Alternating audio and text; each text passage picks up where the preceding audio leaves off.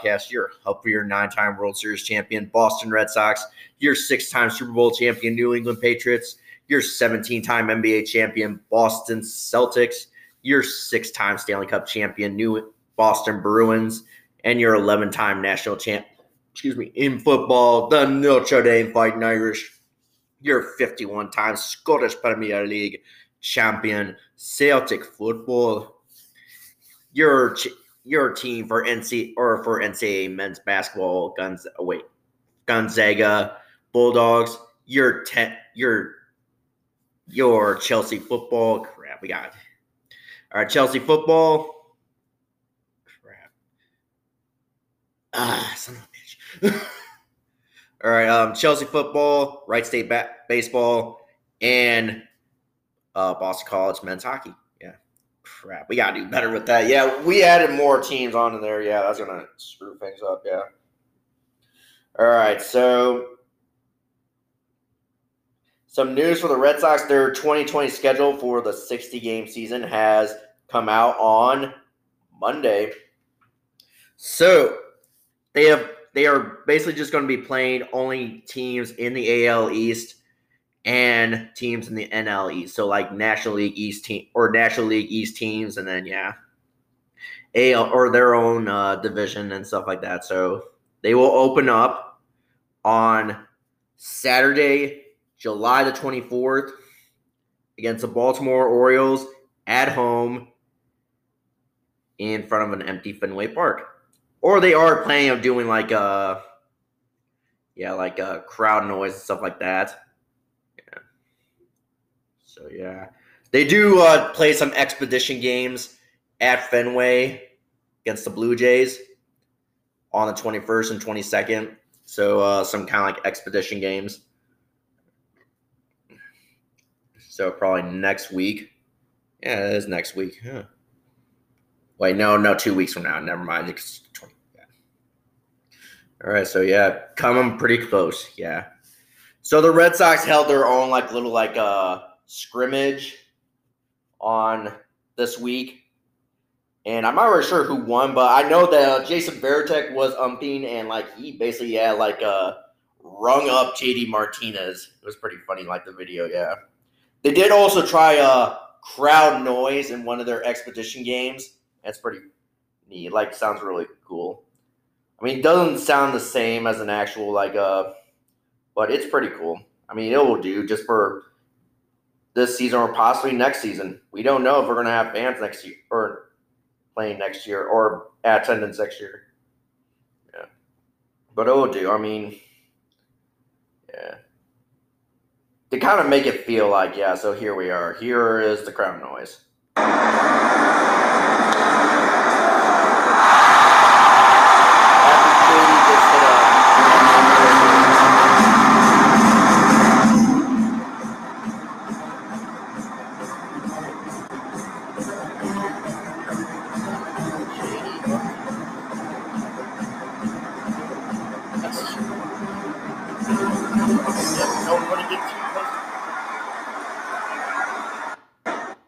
Kind of the thing that I'm kind of wondering. Like, if they're all going to be in the dugout, I mean, yeah, what about social distancing? Yeah, that would actually. I don't know if they if they can try to make it work. I mean, yeah, like there's going to be some habits like guys can't spit like sunflower seeds. No, they cannot spit. Nope. Or like I've actually listened to a podcast this morning on a walk. Uh, they were discussing like uh, some pitchers would like lick their hands, try to get the ball and stuff, or like uh, like get like uh, traction on the ball and stuff like that, and like try to get it rubbed up. I don't think they can do that anymore. Like if that's the case, then they have to get a new ball. Yeah, so that's a habit that pitchers are going to have to start getting rid of at least for this year, or possibly ever. Yeah. So, some bad news for the Red Sox. Four players this week, this last time since last time we recorded, have now contracted COVID. Josh uh, Josh Taylor, relief pitcher. Darwinzon Hernandez, starting pitcher. Could have been a starting pitcher and a relief pitcher. Now down. Our one of our starting pitchers and possibly supposed to be the ace heading into the year now that Chris Sale and uh, David Bright. Chris Sale is now on the IL because of a after getting Tommy John, and now David Price is gone. So he should have been basically the ace. Now he's going to be out and possibly going to miss opening day because of COVID.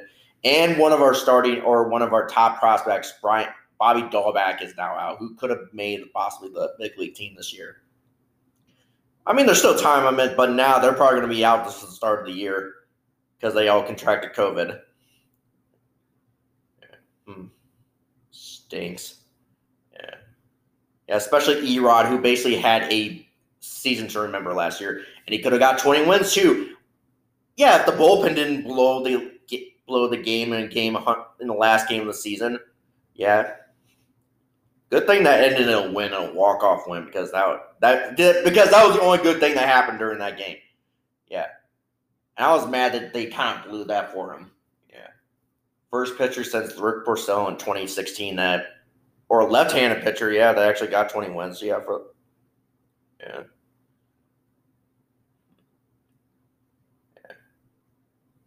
He's the same age as me, A Rod. Yeah. Yeah, I did not know. I knew uh I knew uh Colten Brewer, Z- Xander Bogaerts, and when he was still with the Red Sox, Mookie Betts. Yeah. We'll get into the what he said earlier this week, too. Yeah. They're all the same age as me. It's pretty neat. I mean, I'm surprised. Like, I'm looking at like some of these like players, like Noah Syndergaard, Javier Baez of the Cubs.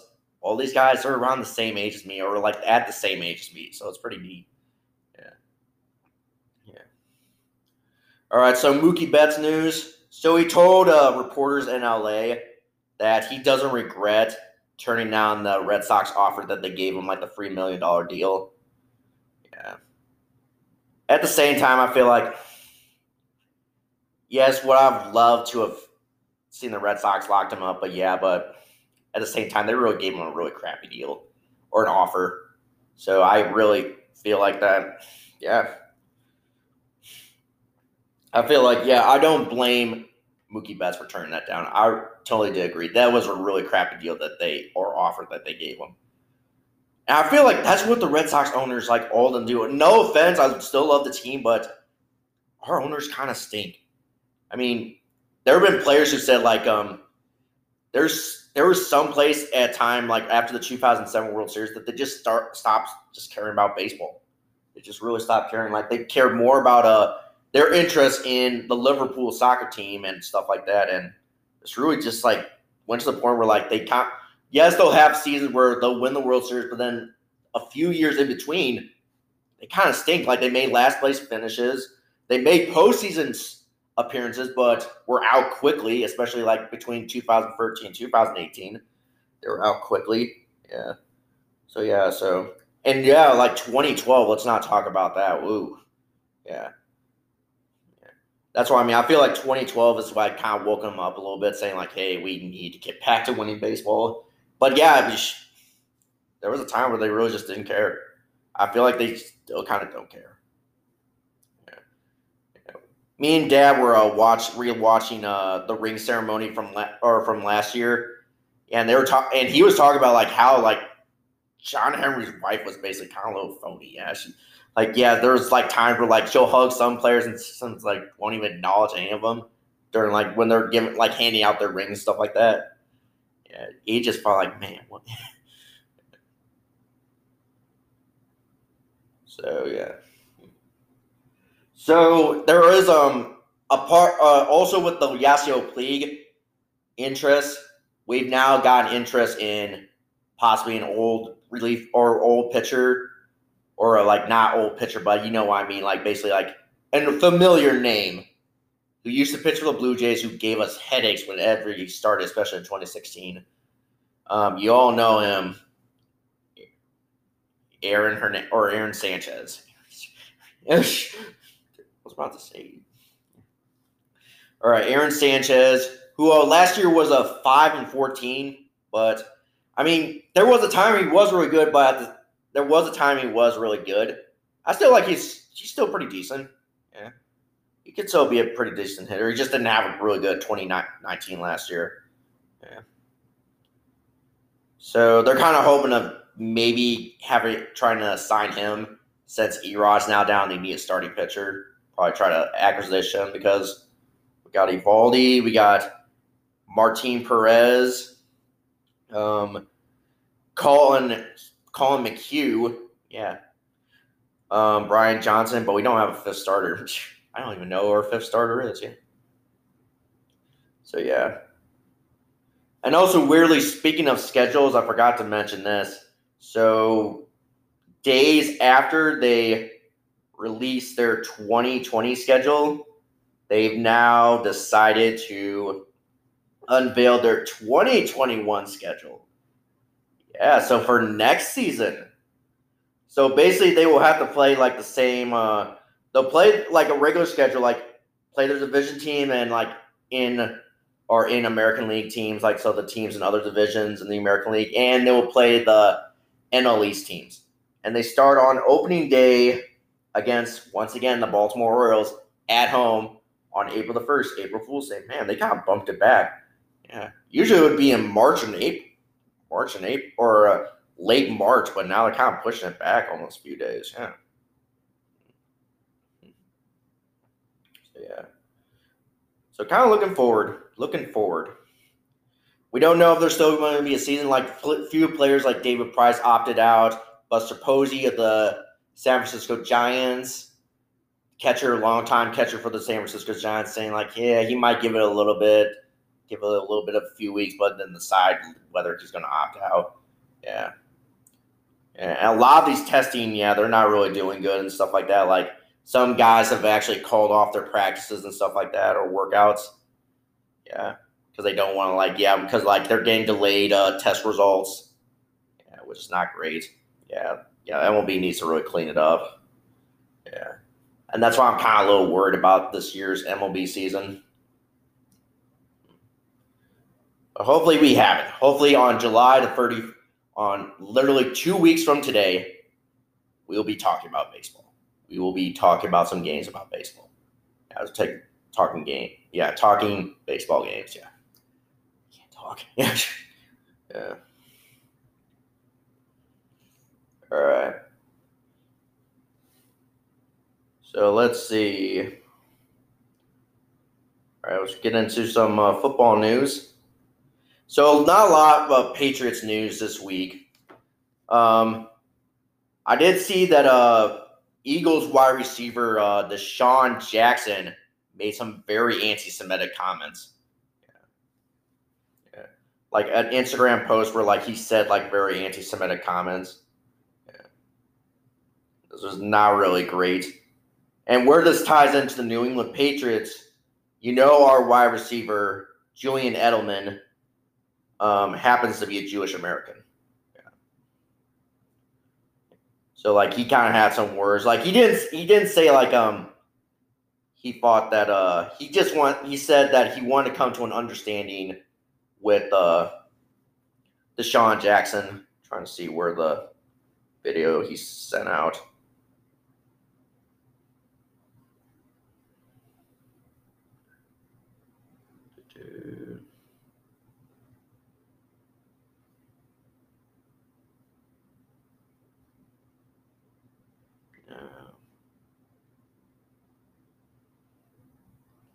Right. Well, there was a video where like he uh, talk, tried to get to uh or uh, talk to Sean Jackson. Here we are. Here's the. Been getting hit up by everyone asking me about this DeSean Jackson post, and I wanted to take some time before I responded because it's a complicated issue, and I wanted to be thoughtful. I wrote down some of my thinking. I've seen DeSean play in his career make outstanding football plays. We've communicated over social media. I've got nothing but respect for his game. I know he said some ugly things, but I do see an opportunity to have a conversation. I'm proud of my Jewish heritage. And for me, it's not just about religion, it's about community and culture as well. I'm unusual because I didn't identify as Jewish until later in my life. Whenever I encountered hatred, it never really felt like it was aimed at me. It was only after I was part of this community that I learned how destructive hate is.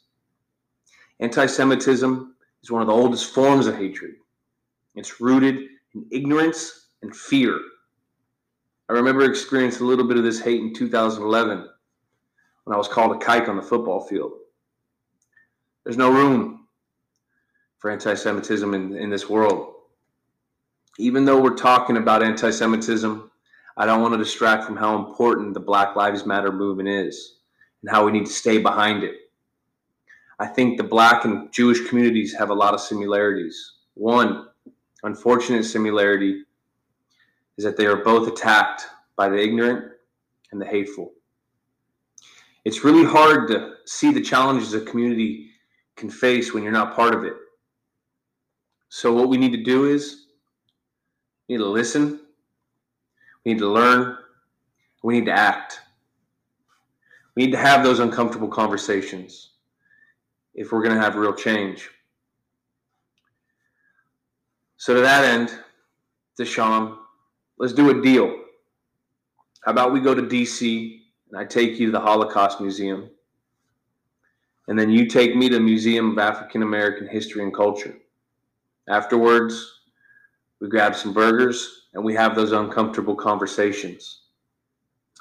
This world needs a little more love, compassion, and empathy.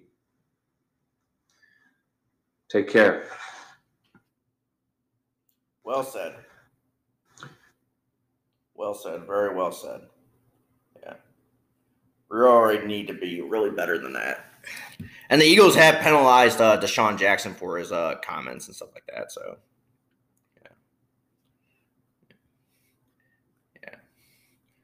All right. So, Cam Newton ha- and uh, N'Keal Harry have basically, yeah, base have uh, started working out and stuff like that together. So they like they started taking uh, snaps and uh, passes to each other on the field. Yeah, and there's also some rumors too. I think uh, Antonio Brown said that he possibly wants to come back to the Patriots. So let's see what that that works out. Yeah. Yeah.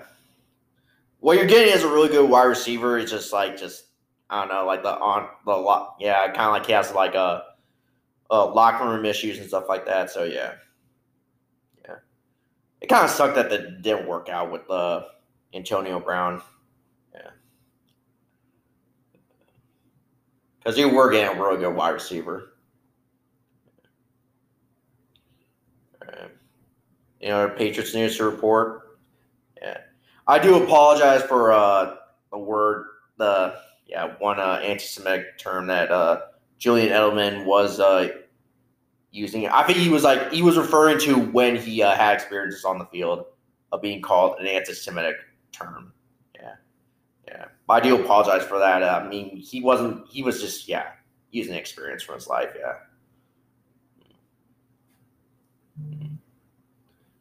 Yeah. All right, Celtics news. So they now players have started to leave for the bubble in Los Angeles. Yeah, not a lot to report. Just mainly just uh, getting ready for the season.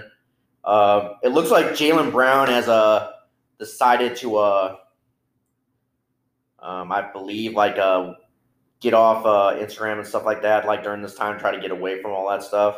So pretty neat. Yeah. So I mean, whatever you can do. I mean, at this point, like that would actually be a good idea if you got off that.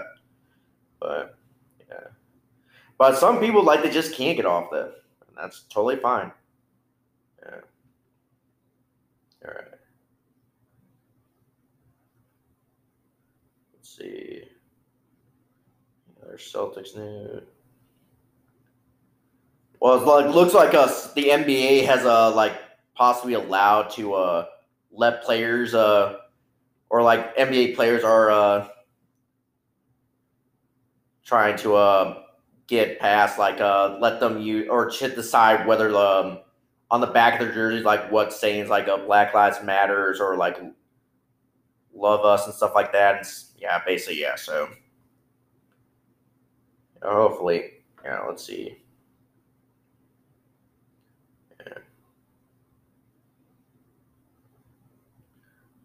News that did come out today. Um, so the Celtics are basically uh, Um, basically, yeah, they're like uh, trying to take it slow with the uh, Kemba Walker's uh, knee injury and stuff like that. So like they're basically trying to slow him into getting ready for the season. So and also Celtics assistant coach, uh, you know the female coach that sits behind the bench, and stuff like that, Kara Lawson. So now she has a basically uh, finalized a deal where like she's now the new women's head, head uh, basketball coach at Duke. So congrats to her. Yeah, finally get a like head coaching job, whether it's college or pro. So good. So congrats to her. Good. Yeah. Best of luck to her. Yeah. In her career at Duke. Yeah. Let's see. What other news? Not a lot. Just waiting for July the 30th when the NBA finally opens up again. So, and also to wrap up, Nick Wright gave us like a 0% chance of winning. Why is this clown even on places like Fox Sports or even like guys like Max Kellerman? Why are these idiots allowed to even talk? Give their opinions about sports. I, I don't know. It just, that's the thing that just blows my mind. I mean,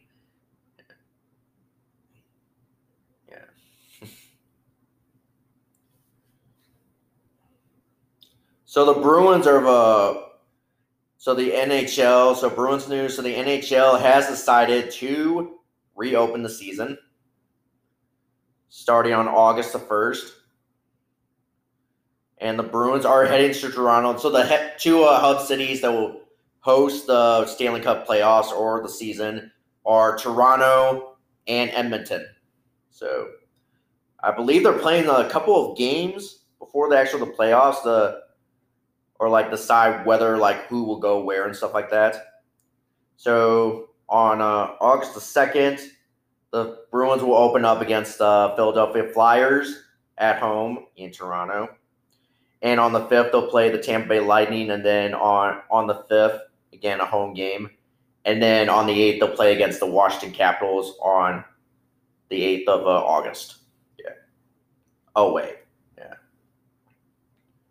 Yeah, so hockey is coming back. I think these are games to decide whether they'll what seeding they'll be in in the playoffs. But yeah, so it's hockey is coming back. So yeah, every, everything's starting to come back, but slowly. Yeah, everybody just starts taking the precautions and stuff like that. I feel like we'll have sports. Yeah, I feel like these seasons will happen. So it's pretty neat. Like now, life is starting to almost get back to normal. Not entirely, but getting close to, at least back to normalcy. All right, so Celtic football. Oh wait, actually Notre Dame football. Yeah, so Notre Dame football. So if they are going to have a season this year, it looks like they're going to have to cancel some games because it looks like a lot of these conferences, especially conferences like uh, Wisconsin, Michigan, and Pac-12 like USC and Stanford, all opponents probably of this year have decided to play only conference games. They will not play any non-conference games. So that kind of screws Notre Dame a little bit too because they're an independent school where it comes to football, yeah, college football. But there is some hope. It looks like the ACC, where we were kind of playing some games with some of their teams and stuff like that, kind of like a conference. They've decided to let us play some games. They decided to let us come in and play some games.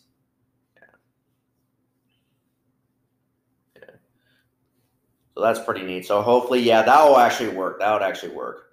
Yeah. And yes, and this is where I feel like yes, I believe I still am a fan of being independent because you can decide who you want to play.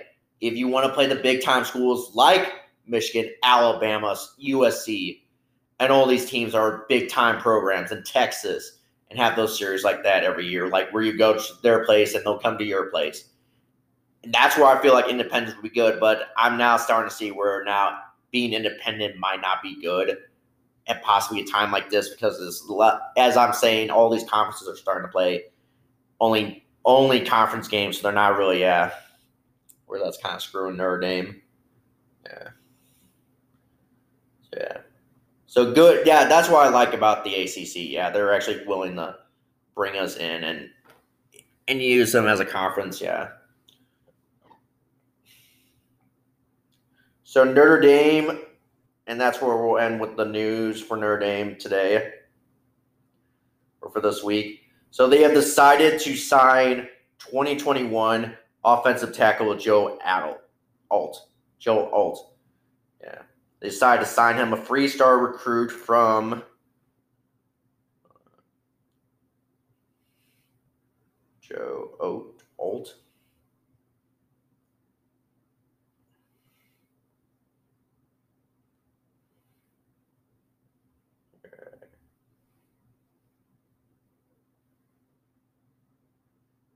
Okay, this is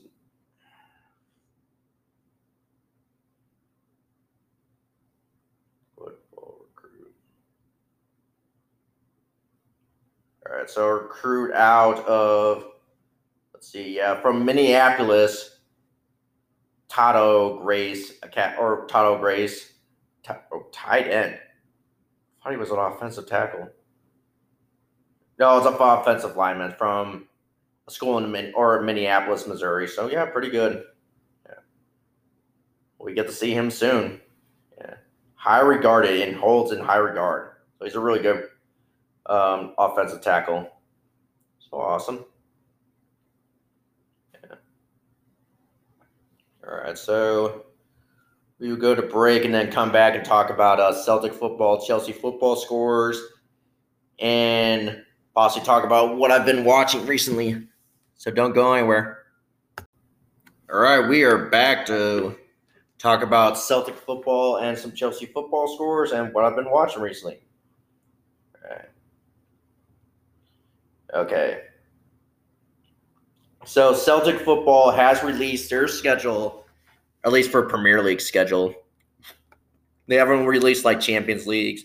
They did release some friendly or preseason scores, so these are just regular. So they open on Sunday, August the 2nd, against Hamilton at Celtic Park. So, yeah, from their home fans, hoping to uh, make it 10 in a row. Scottish Premier Leagues, yeah. And then, so yeah, and then they'll end the season as scheduled against Ross County on April the 3rd, 2021, at on the road. And they play Rangers, yeah, Rangers. And then I did get some email um, for Celtic TV that uh, they're starting to release uh, friendly games or friendly Celtics games. So they're playing OGC Nice, so team in France, and they play Olympique Lyonnais, and then uh, Paris France Germain, Paris Saint Germain. Yeah. So yeah, Nice is on uh, July the first, July sixteenth, on Thursday, so next Thursday.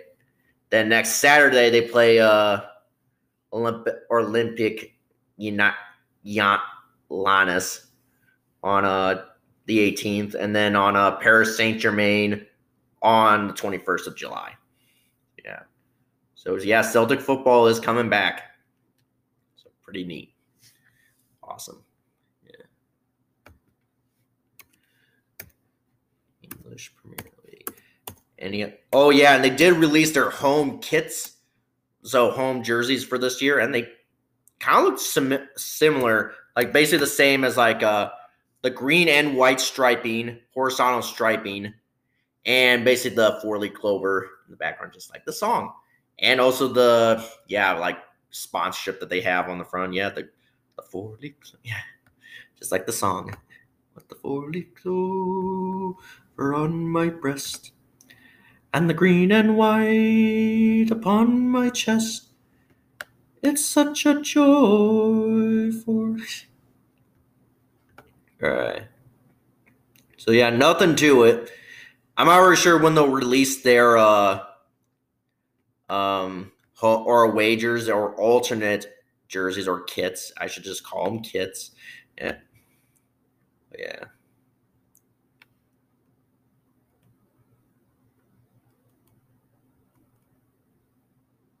So yeah. Any other news? I think we're good. All right, first um, English or for uh, Chelsea football, they played uh, three games. So on July the fourth, they played Watford, and then uh, won that game three nothing in at um. Let's see.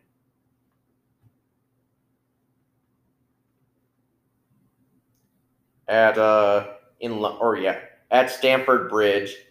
Yeah, I kind of like their uh, kits. Yeah, they're pretty neat. Yeah, I like them. And then they played uh Crystal or Crystal Par- Palace at Selhurst Park. Um, I believe on Wednesday or Thursday, and won that game three to two. And then they played a game against Sheffield United and lost that game three nothing.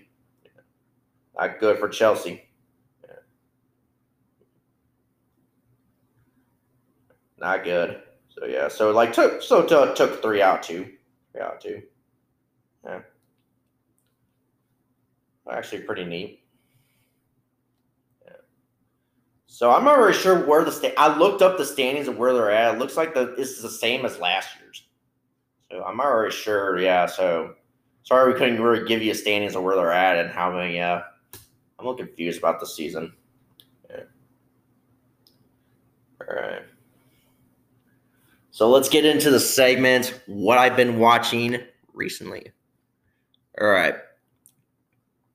So I've uh, started watching the show on Hulu called Crossing Swords.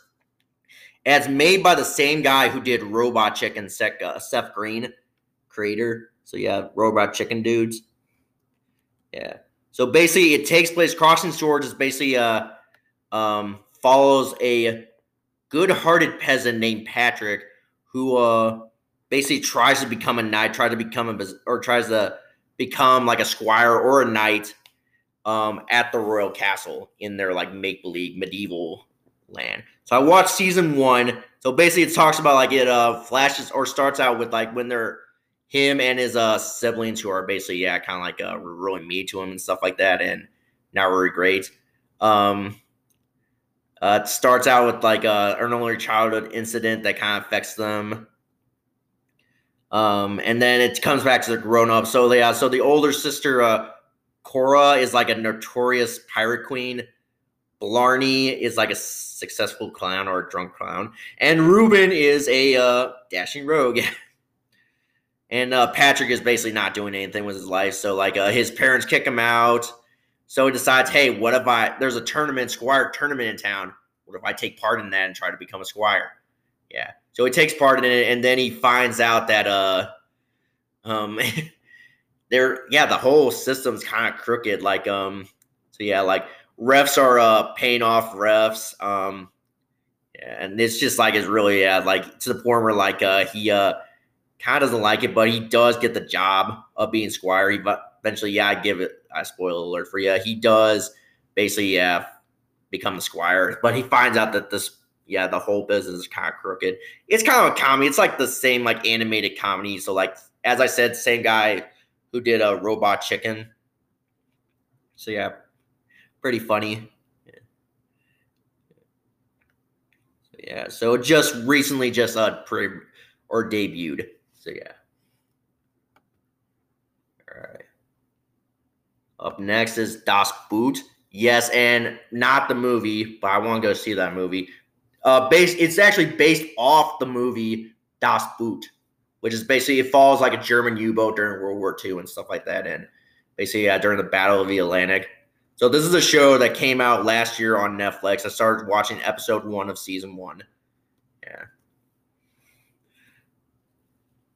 So basically, um, so it starts out with like a U-boat that doesn't really show up. U-113 is attacked by an Allied plane in the Atlantic, and basically the captain had to abandon ship, and basically everybody uh died on board after they uh got uh death charge or like had death charges thrown on them.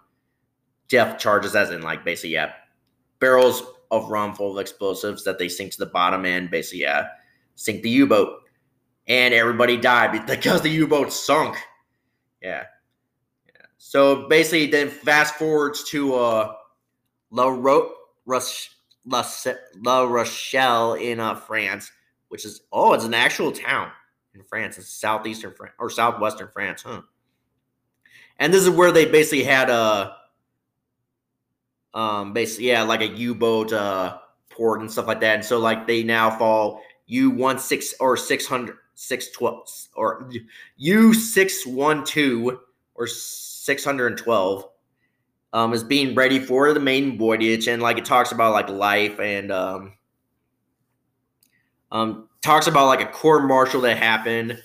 Um, talks about yeah and stuff like that. So like it's kind of getting ready. Like talk about resistance in France and like basically getting ready for the maiden voyage, kind of like falls. So yeah, that's basically what the show is. It follows um resistance in France and during in this town of uh La Rochelle, and then like follows the U boat one six or a uh, six one two. Yeah, Yeah. so yeah, it kind of like bounces back and forth and something like that. It's kind of neat, but um, it is in German, so it is entirely in German. There is one scene where like uh, and that's the beginning, where like only person speaks English and stuff like that, but like everybody else is speaking German or French. So it's yeah. It's cause you gotta have to actually follow it to kind of like really get a gist of it. So like it's kind of neat. It's really suspenseful. All right, so next up is uh the Last Kingdom. And this is basically a story about uh um basically yeah that te- or it's a series that takes place in England during like the Dane invasions stuff like that during the Middle Ages, or the Dark Ages.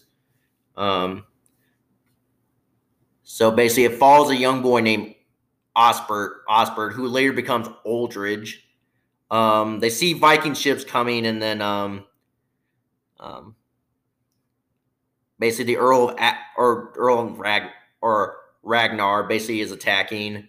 So basically, uh Or uh, his uh, dad, King Oldridge, sends out his oldest son, Oldridge. Yeah, man, there are a lot of Oldridge. All right, to spy on the Danes, and then uh, basically he kind of harasses the Danes, and they basically, as retaliation, let's get him on board and like chop up his head. And basically, so they rode up to uh Bebbanburg, which is basically where King Oldridge is at, and like say, hey, here we got your son, and like actually, yeah, we got your son as a we got his head, and we're gonna just drop it here yeah, saying, "Hey, don't mess with us." so yeah, so as retaliation, they start. Uh, Bebbanburg forms an army. So King Oldridge forms an army, and then Albert, who later becomes Oldridge, yeah, Utridge or Utridge, um, um, form an army, and then they try to attack the Vikings. Doesn't go well. Uh, Ragnar and Hubert, uh, the other warlord, and uh, at the Battle of uh, Ettrick, and yeah, they basically killed King Oldridge and they took young Oldridge, who's the main character of the show, a lot of, and then basically make him his Viking slave. Um, as time goes on, he uh basically yeah grows fond of Oldridge, King Ragnar, and basically there's an incident where like uh he protects uh or uh, he protects uh Ragnar's daughter from getting raped by one of the Viking settlers' sons um, so like basically, yeah, so like he basically comes to her aid and like basically he's so impressed by this uh standing up for her and stuff like that. So yeah, basically, yeah, stand or yeah, and stuff like that. Yeah, I can't talk. Um, so basically, so there's a deal where like um Udrit's um uncle, who's also the king's brother, um, wants him back, but like there's like um some deals and stuff like that. So Man, I can't. I can't. Yeah. All right. So basically, yeah. Oh, so I'm on season one, episode one of season one. So pretty neat show. I kind of recommend it. Yeah. All right. All right. So what's next? The morning show. So basically, this is a show on uh, Apple TV. It kind of follows a morning show um, Jennifer Aniston's in it. Alex Levy, one of the co-hosts of uh, the morning show, and then uh, Steve Carell, who plays a character called Mitch Kessler, who's now getting fired because he uh, had some uh, sexual harassment charges on him, and like he's getting fired. Yeah.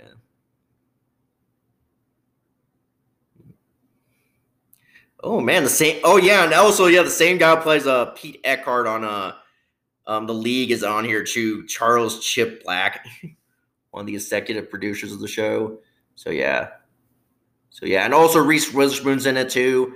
Bradley Jackson, who's like a field reporter for like one of the um, news anchors in uh, Virginia. So she later becomes part of the show, and that's pretty neat. I'm really interested. I really am interested. kind of funny that yes, the same guy who played Michael Scott, um, Steve Carell, is getting charged. About to say maybe you shouldn't have said those. Uh, that's what she said jokes on The Office. oh God. yeah. All right. Up next, is another Apple TV show called Mythic Quest Raven's Banquet. So basically, this is a so the same guy who played uh, Mac on uh, Always Sunny in Philadelphia, Ian Gr- or is a character called Ian Grimm, who's like a creative director for a video game um company that they're, they're having. They're starting a new video game, and like I've watched season one. It's pretty funny, but yeah, I can see we're like yeah, might not be in a little bit. So yeah, so like they're trying to get this uh, game launched, and they're doing like they're arguing about updates and stuff like that. It's pretty funny. yeah, so it's really neat. Yeah, I kind of recommend it. Yeah, it is kind of crude and a little crass, but I mean, yeah, I mean a lot of these shows are just suggestions. What I've been watching too. I mean, yeah, I'm not suggest telling you you have to watch them, but like I just if you want to find something to do like on a Saturday afternoon or binge watching like on these quarantine times, I've given you some options. I've given you some options. Yeah. All right. Norsemen, which is kind of like a funny version of um uh, of uh like the Last Kingdom, but like uh basically falls a Norse or like a Viking um perspective, but it's supposed to be pretty funny, like it's a little bit satire. It's on Netflix. Pretty funny. Kind of follows like Viking culture and stuff like that. So I, I kind of recommend it. Yeah. Only three seasons. So I've started watching The Outer Banks. Uh, my coach from uh, um, Harlan Community College, uh, Nate Metzger, kind of gave me, or uh, basically, uh, shout out him, or shout out Nate Metzger um, for giving me this uh, the Outer Banks. Let me watch this. So basically, it follows like a show um, in actually the Outer Banks is actually yeah, huh, it's a real place in North Carolina. Huh.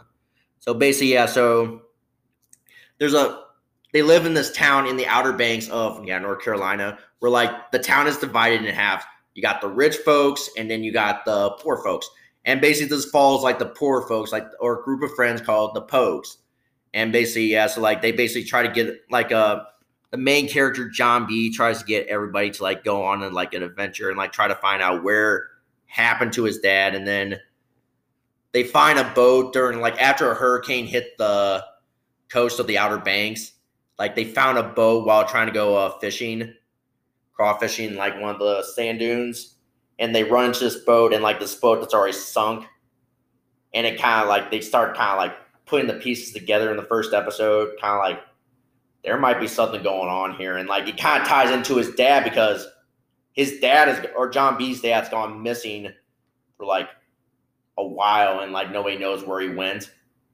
Now you're kind of starting to figure out where his dad probably went.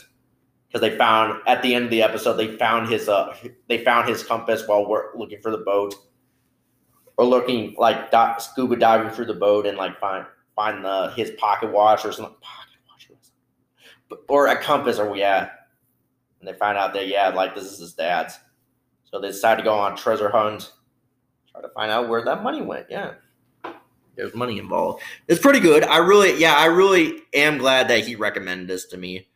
And also another one he actually recommended. I mean, and this show is now starting to. They're already starting to film their final season called The Ozarks. Yeah, it's a little dark. I mean, it's a little dark. John Bateman's in it. Uh, Laura Linney's in it. Yeah, it's kind of dark, but I mean, it's really interesting. It really is. Yeah, follows a guy who's basically yeah um, tied up with like a Mexican drug cartel, and uh, they find out in the first episode a few of his associates, um, his fiance and like the guys who are or uh, his associates' fiance and uh, few of the truck dri- or truck drivers were laundering money to the cartel and trying to steal money from the cartel. So he had him executing. He's about to execute uh, John uh, Bateman's character, Marty Byrde, and he decided to get his way out. Like, hey, what if I take this business to the Ozarks? Like Ozark, the Lake of the Ozarks in Missouri. Like, no one's going to follow me out there. The FBI will not follow me out there. What if I just do it? If I, all right, I'll give you this chance, but if you screw this up, I will. Yes. Yeah. So, yeah, basically, it's kind of a little dark. I mean, so yeah, so I've already started watching just before recording this episode. Watch the first episode of the show. I mean, it's a little dark. I mean, it kind of shows that like he's not really a great dude. Uh, Martin Byrde. yeah, he's kind of, yeah, yeah, like he doesn't have a really good family life. Him and his wife are cheating on each other. He's also looking porn on his computer. Yes, on work. Yes, that's a little. I mean, he's looking at this too while he's meeting with associates, like people who are trying to um, get involved in finance. Yeah, it's just wow. Whoa, yeah, pretty neat. Not neat, I mean, look pretty weird. Yeah, yeah, but but it's a very interesting show. I really am really started glad glad started watching it. Yeah. So yeah. So that's what we've been watching. Yeah, sorry we kind of butchered it, uh, like the intros and stuff like that. But yeah, so we watched the Crossing Swords, Das Boot, uh, Last Kingdom. Let's see, Morning Show, Mythic Quest, um, The Outer Banks, and the Ozarks. So yeah, pretty neat shows. How, yeah, how you been doing? All right, so we will go to break and then so next, we're going to st- start a book league standing or book league standings, and then do the book review that we done. We just got done recently about a book called Classic Season. Um, the Celtics 1967-1968 uh, season, maintaining excellence. So we'll go take a break and then come back and start that. So don't go anywhere. Bye. All right, so this is the pre-recorded segment of the book league standings, recorded on Tuesday afternoon. 425. All right, so here we go. So for the season finale, um, so it's, so whoever in first place will be crowned um, book league champion for our season three, three, or also season four, yeah, or what? Yeah, season four. Yeah. All right. So at number one, um, with a with fifty five percent finish. Oh yeah. Classic season, Celtic Football Club, 1967 1968, Maintaining Excellence by David Potter. At number two, with 48% finish, Warsaw 1920, Lenin's Failed Conquest of Europe by Adam Zamoyski. At number three, with 43% finish, the Boston Red Sox Killer Bees, Baseball's Best Outfield by Jim Prime and Bill Nowlin. At uh, number four with 50 or with 42% finish, if these walls can talk, stories from the Boston Red Sox dugout, locker room, and press box by Jerry Remy and Nick Cafardo. At number five with 40% finish, The Search for God and Guinness, a biography of the beer that changed the world by Stephen Mansfield. At number six with 38% finish, The Great Book of Boston Sports List by Andy Gurge and Michael Conley. At number seven with 37% finish, The Closer, My Story by Mario Rivera and Wayne Coffey. At number eight with 36% finish, From Darkness to Dynasty, The First 40 Years of the New England Patriots by Jerry Forten. At number five, at number nine with 36% finish, The Real Peaky Blinders, Billy Kimber, The Birmingham Gang, and the Racecourse Wars of the 1920s by Carl Chinn. At number 10 with 34% finish, Tales from the New England Patriots Sidelines, a collection of the greatest football or greatest Patriots stories ever told by Michael by Mike Felger.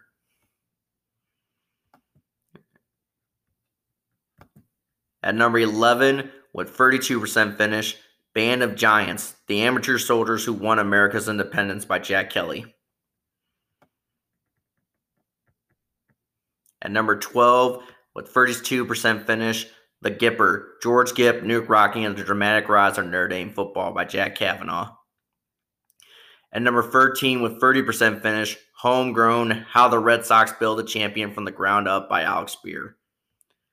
At number 14, with 28% finish, The Good, the Bad, and the Grace of God How Honesty and Pain Taught, taught Us About Faith, Family, and Forgiveness by Jeff and Jessica Robertson. Robertson. Number 15, with 27% finish, Black Mass, Whitey Bulger, The FBI, and The Devil's Deal by Dick Lehr and Gerard O'Neill. And number 16 with 27% finish, Collision of Empires, The, War, the War on the Eastern Front in 1914 by Prit Buttar. At number 17 with 25% finish, Unbeatable, Notre Dame's 1988 championship and the last great college football season by Jerry Barca. At number 18 with 24% finish, 1916, A Global History by Keith Jeffery. At number 19 with 24% finish, The Vanquish, Why the First World War Failed to End by Robert Gerwarth. At number tw- at number or at number 20 with 23% finish, General Fox Conner, Pershing's Chief of Operations and Eisenhower's mentor by Stephen Rabalais.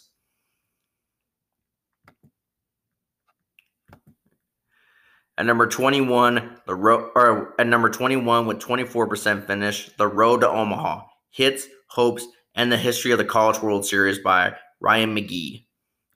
At number 22 with 22% finish, coincidentally, huh? Pretty funny. A Season for the Ages. How the not how the 2016 Chicago Cubs brought its World Series championship to the North Side by Al Yellon.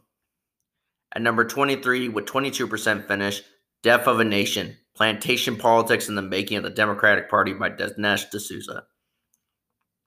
At number 24 with 22% finish, the 50 the 50 best college football teams of all time by Bill Conley. At number 25 with 22% finish, The Irish Civil War, Law, Execution, and Atrocity by Sean Enright. At number 26 with 22% finish, No Better Place to Die by Robert Murphy. At number 27 with 21% finish, A Brave Black Regiment, the history of the 54th Regiment of Massachusetts Volunteer Infantry from 1863 to 1865 by Captain Luis F. Emilio. With 21% finish, yeah, 20. At number 28 with 21% finish, African Kaiser, General Paul von Lettow-Vorbeck and the Great War in Africa from 1914 to 1918 by Robert Gaudi. At number 29 with 21% finish, Alvin York, a, his, a new biography of the hero of the Argonne by Douglas V. Mastriano. At number 30 with 21% finish, Conform, Exposing the Truth of Common Core and Public Education by Glenn Beck. Much time I got? Right. At number 31 with 21% finish, James Conley, 16 Lies by Laura Ken Collins. At number 32 with 20% finish, They Shall Not Pass, the French Army on the Western Front, not from 1914 to 1918 by Ian Sumner. At number 33 with 19% finish, Casimir Pulaski, the life and legacy of the Polish commander who became the father of the American cavalry during the Revolutionary War by Charles Rivers editors. At number 34 with 19% finish, Fierce, How Competing for Myself Changed Everything by Aly Raisman. At number 35 with 19% finish, Relentless, A Memoir by Julian Edelman. At number 36 with 18% finish, The Allies, Roosevelt, Churchill, Stalin, and the Unlikely Alliance that won World War II by Winston Groom. At number 37 with 18% finish, The Arm, Inside the Billion Dollar Mystery of the Most Valuable Commodity in Sports by Jeff Passan. Yeah, megaphone balls. Section 10 reference. All right. At number 38 with 18% finish, 59 and 84, Old Hoss Rapper and Barehanded Baseball and the greatest season a pitcher ever had by Edward Achorn. At number 39 with 17% finish, The Adventures of Huckleberry Finn by Mark Twain. At number 40 with 17% finish, Gallipoli by Alan Moorhead. Let's go down. At number 41 with 16% finish, A Mad Catastrophe, The Outbreak of World War I and the Collapse of the Habsburg Empire by Geoffrey Wawro. At number, two, at number 42 with 15% finish, Boston's 100 Greatest Gamers, ranking the most clutch athletes in Boston sports history by Rob Sneeden. At number 43 with 15% finish, Great Dead Wig, The Last Crossing of the Lusitania by, er- by Erik Larson. At number 44, with 15% finish, The Kid, The Immortal Life of Ted Williams by Ben Bradlee Jr. At number 45, with 15% finish, The Last of the Czars, Nicholas II and the Russia Revolution by Robert Service. At number 46, with 15% finish, 1914, The War Years series by James Farnar. At number 47, with 15% finish, 100 Things Spurs Fans Should Know and Do Before They Die by Mike Monroe. At number four, at number 48, with 15% finish, Wherever the Green is Worn, The Story of the Irish Diaspora by Tim Pat Coogan. At number 49, with 13% finish, Irish Boston, a lively, his, a lively look at Boston's colorful Irish past by Michael Quinlan. At number 50, with 13% finish, the Kaiser's Army, the German Army in World War I by Ben Stone, by David Stone. At number 51 with 13% finish, The Ultimate Boston Red Sox Time Machine book by Martin Glittman, by Martin Glittman. At number 12 with 13% finish, The White War, Life and Death on the Italian Front from 1915 to 1919 by Mark Thompson. At number 53 with 12% finish, Belichick, The Making of the Greatest Football Coach by Ian O'Connor. At number 54, with 11% finish, The Green and the Gray, The Irish and the Confederate States of America by David T. Gleeson. At number 55, with the 11% finish, The Guns of August, The Outbreak of World War I by Barbara W. Tuchman. At number 56, with 11% finish, The Lees of Virginia, Seven Generations of an American Family by Paul C. Nagel. At number 57 with 11% finish, the song by Robert Pry- by Robin Prior and Trevor Wilson. At number 58 with 10% finish, put Don't Put Me In Coach, My Incredible NCAA Journey from the End of the Bench to the End of the Bench by Mark Titus. At number 59 with 10% finish, Revolutionary Russia from from 1891 from 1891 to 1991, a history by Orlando Figes. At number 60 or number 60 with 10% finish, War, War in the East, a military history of the Russo-Turkish War of 1877 and 1878 by Quintin Barry.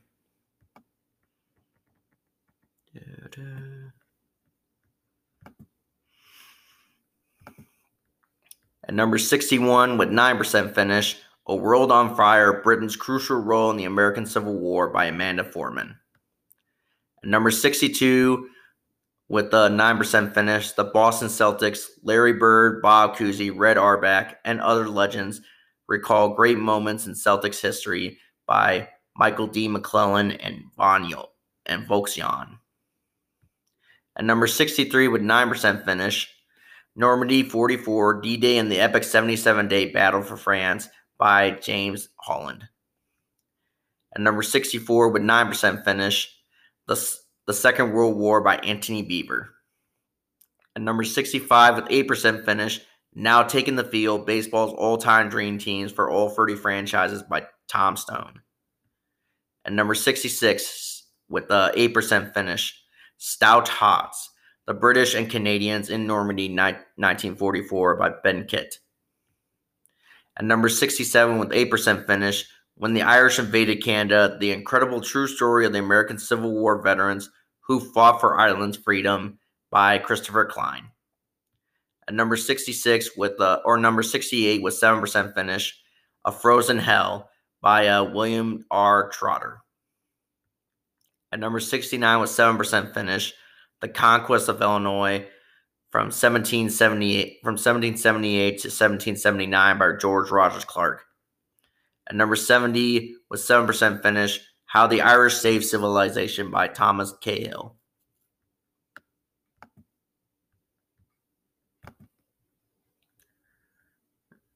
At number 71, with 7% finish, No Victory in Valhalla's The Untold Story of the 3rd Battalion of the 506 Parachute Infantry Regiment from Bastogne to Berchtesgaden by Ian Gardner and Ed Shames. At number 72, with 7% finish, The Rise and Fall of the British Empire by Lawrence James. At number 73, with 6% finish, The Boys of Winter The Untold Story of a Coach, a Dream, and the 1980 U.S. Olympic team by Wayne Coffey. At number 74 with 6% finish, Brutal Valor, The, Tra- the Tragedy at Ansoana by James Macy. At number 75 with 6% finish, Last Man Standing, The Memoirs, Letters, and Photographs of a Teenage Officer by R- Richard Van Emden. At number 66 or number 76 with 6% finish, the Men Who Lost America, British Leadership, the American Revolution, and the Fate of the Empire by Andrew Jackson O'Shaughnessy. At number 77 with 6% finish, Tales from the New Tales from the Green Bay Packers, a collection of the greatest Packer stories ever told by Chuck Carlson. At number 70 or number 78 with 6% finish, Unfinished Business, the Politics of Dissension Irish Republicanism by Marissa McGlinchey. At number 79 with 6% finish, The War of 1812, The Forgotten Conflict by Donald R. Hickey. By Donald R. Hickey. Yeah. At number 80 with 6% finish, The Years of Endurance from 1793 to 1802 by Arthur Bryant.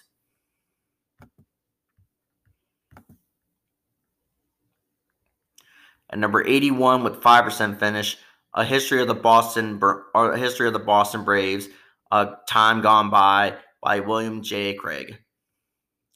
At number 82 with 5% finish, Decision in Antietam, A Counterfactual History of the American of the Civil War by Andrew J. Heller. At number 83 with 5% finish, Michael Jordan, A Life by Roland Lazenby. And number 84 with 5% finish, 100 Things Sharks fans should know and do before they die by Ross McKeon. And number 85 with 5% finish, Showboat, The Life of Kobe Bryant by Ron Lazenby. And number 86 with 4% finish, Celtic, The Official History by Brian Wilson. And number 87 with 4% finish, The Dream Team, How Michael, Magic, Larry, Charles, and the greatest college team of all time conquered the world and changed the game of basketball forever by Jack McCallum. And number 88 with 4% finish, Lord of the Rings, The Fellowship of the Ring by J.R.R. Tolkien. And number 89 with 4% finish, The Grim Reaper, The Life and Career of a Reluctant Warrior by Stu Grimson and Kevin Allen. And number 90 with 4% finish, if these walls can talk, stories from the Boston Bruins, ice, locker room, and press box by Dale Arnold and Matt Kalman.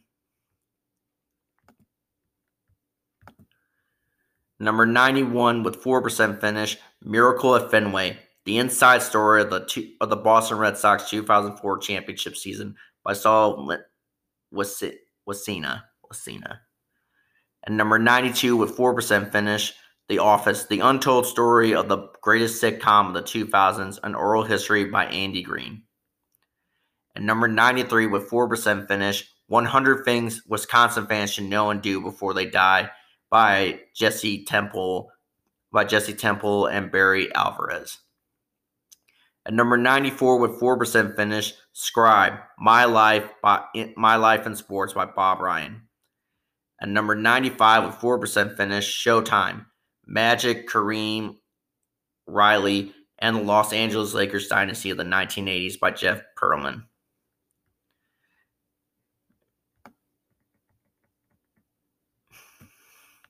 At number 94 with 3% finish, Bunker Hill, A City, A Siege, A Revolution by uh, Nathaniel Philbrick.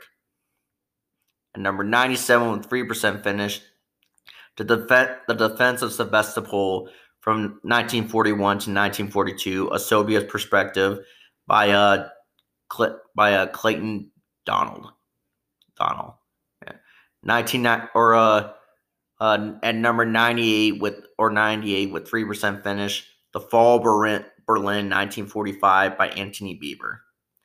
At number 99 with 3% finish, Gettysburg by Stephen W. Sears.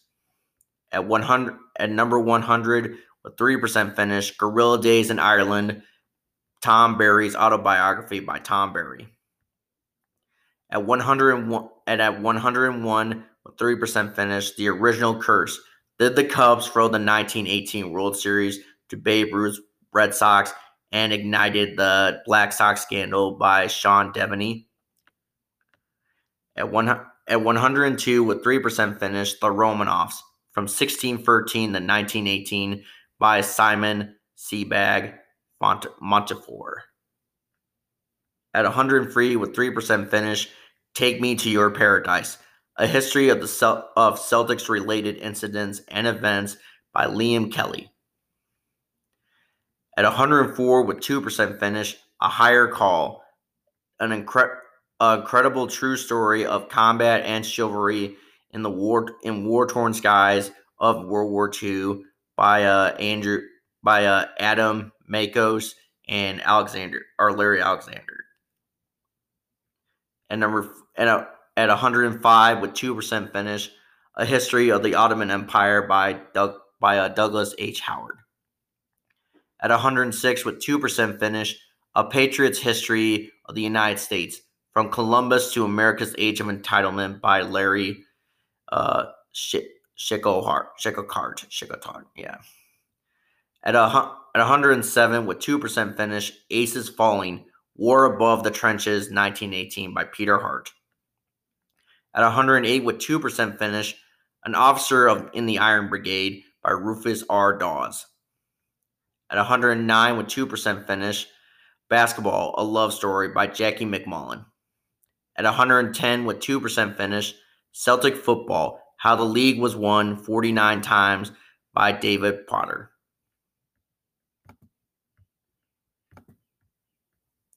at 111 with 2% finish, 500, 521, The Story of Ted Williams Home Runs by Bill Nowlin. At 112 with 2% finish, Grant and Sherman, The, the Friendship That Won the Civil War by Charles Bra- Bracelen Flood. At 113 with 2% finish, Jack Parker's Wise Guys by Tim Rappleye. At 114 with 2% finish, John Adams by David McCullough.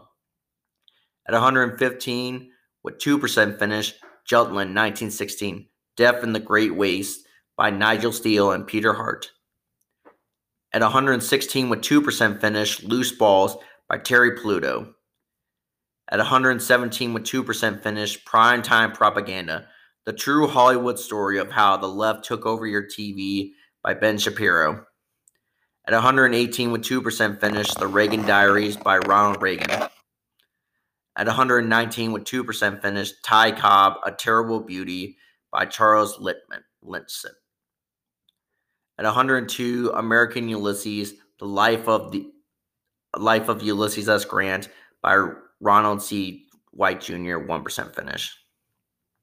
At 121 with 1% finish, Day of Infamy the Bombing of Pearl Harbor by Walter Lord.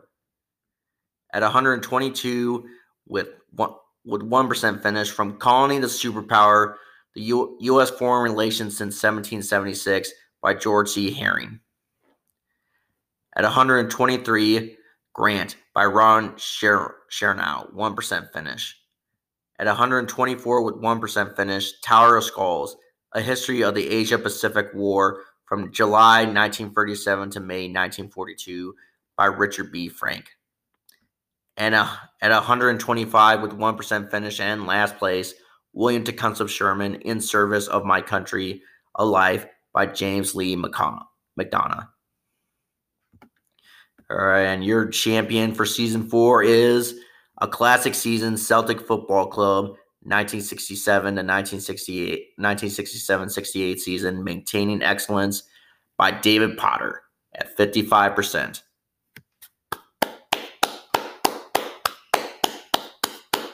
Yeah, we usually play We Are the Champions at this rate, but yeah, we yeah, I decided not to yet. So yeah, there you have it.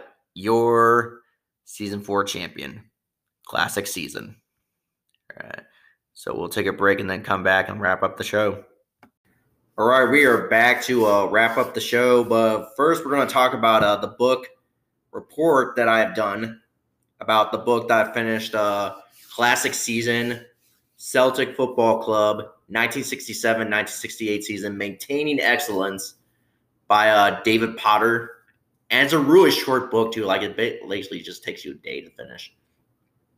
But the book is about uh after uh the so it talks about like t- covers the season after their uh, great season of 1966 1967 season which is remembered in its celtics celtic football club history as possibly the greatest season of all time where they won the scottish league again they won the scottish cup the scottish scottish league cup and they won the european cup all four in a row and not something that they haven't really done and possibly will never do ever again in their team's history. Win all three of the domestic uh, championships I mentioned and the European Cup, which is now the U UEFA Cup.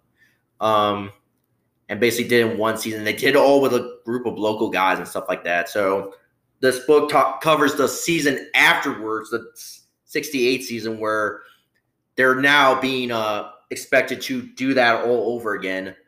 So they lose out in the European Cup, and then it looks like they're going to lose out in the Scottish League Cup, or I mean not the the Scottish Cup. They already lost out that, and then it kind of looks like too with now uh, they're going to lose the league championship, and their free free or free beat's going to come to an end, and they would just have to settle for the Scottish League Cup.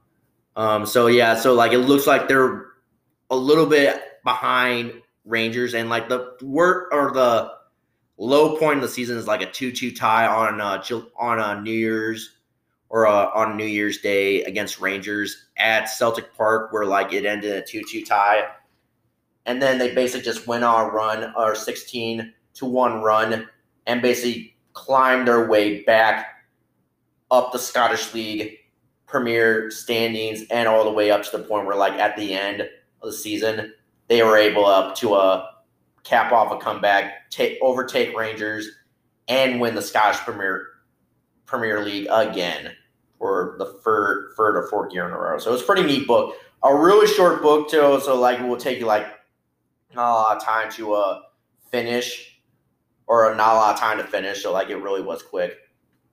So yeah. So it's kind of neat, like reading about that history and reading about that book. At least, yeah, talking re- reliving some of those games. Not reliving, but like learning about some of those games and Celtics history and how they basically, yeah, basically took over their arch rival Rangers stuff like that. So it was pretty neat book. Great read. I recommend it to anyone and everyone who uh, enjoys sports or like basically yeah, sports books and stuff like that. So my prediction of who will possibly uh, what book report we'll do next is we'll possibly talk read about uh Warsaw 1920, Lenin's conquest of Europe. So this is during the Soviet Polish War of 1919, 1920. So yeah, so that book might be getting done pretty soon. We might do a book report about that. So be ready to expect that. Yeah. Hmm. Not a lot else to do. Yeah. Saturday afternoon. All right. AR news. I hope sports are coming back soon. So yeah, at this point, I mean, I kind of need to talk about scores. I mean, news. I mean, it's great to talk about some a little bit news, but Kind of also want to talk about scores and stuff like that. So yeah. All right. So anyway, thank you guys so much for listening. Thank you for giving me this opportunity to share and keep doing what I love. Subscribe, rate, review on Apple iTunes. Give us a five star review if you can. Follow the show on Twitter at Podcast Royal, and then follow my pers or follow my personal Twitter page at Junkyard Dog underscore ninety two. We will have those in the details of the episode. Follow the show on Instagram at Royal Rooters nineteen ninety two, and then follow the TikTok. Well, let's, let's see if the TikTok page is still up. I did hear some. Fuck with him. Sorry. For free. How you All right, I guess the TikTok page is still. Sorry about that. We will we will put an explicit on that. Yeah.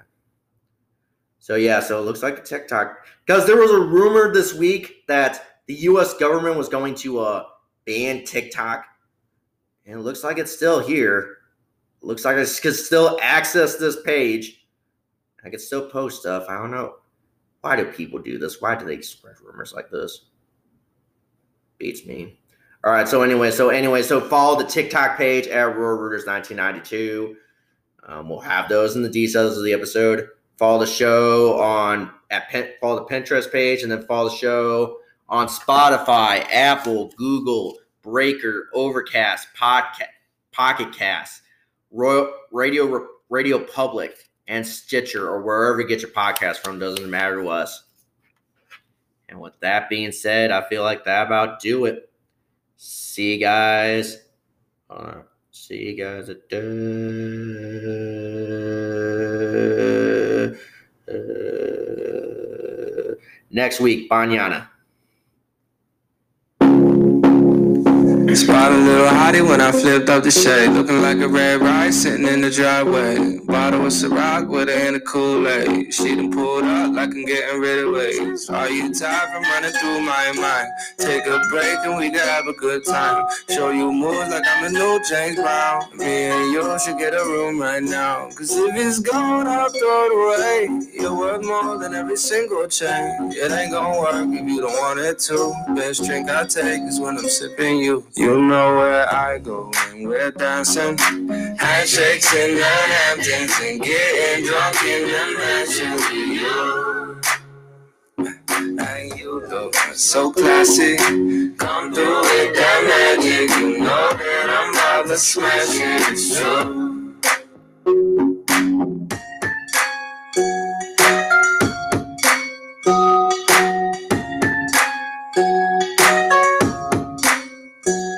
Take you to the room, I could take you to the beach. But we gotta leave at nine, cause I gotta get my sleep. You could be the early bird, I'ma get that one. Get with me, I'll take you around the world. Cause if it's gold, I'll throw it away. You're worth more than every single chain. Walk with a limp, it just means I'm cool. Next trip I take is just me and you. You know where I go when we're dancing. Handshakes in the Hamptons and getting drunk in the mansion with you. And you look so classy. Come do it, that magic. You know that I'm about to smash it. It's true. LeBeau. You said you're living up north and when you're coming to the A. You said you need to find a crib, well tell me where you wanna stay. I know we're not too pressed for time, but can you pick up on the pace? Tired of looking at your pictures, wanna be up in your face. I wanna dance with you, wanna laugh and wanna sing. Take you on the road, have you rocking on my bling. Don't know if you're the one, but if you are, you get a ring. Let's later down the line, don't wanna rush the type of things. I'm a mama's boy, so you gotta meet my mama first. Let you whip the coupe around, you use the seatbelt first. New shoes, new clothes, and the Chanel purse. Bacon in the Hamptons got a lazy You know where curve. I go when we're dancing. Handshakes in the Hamptons and getting drunk in the mansion with you.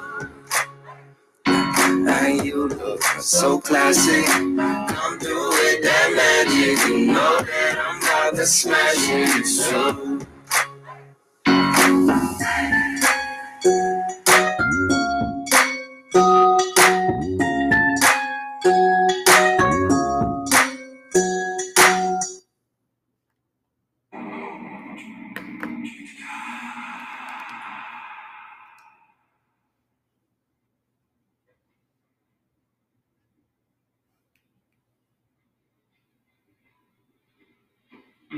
Here?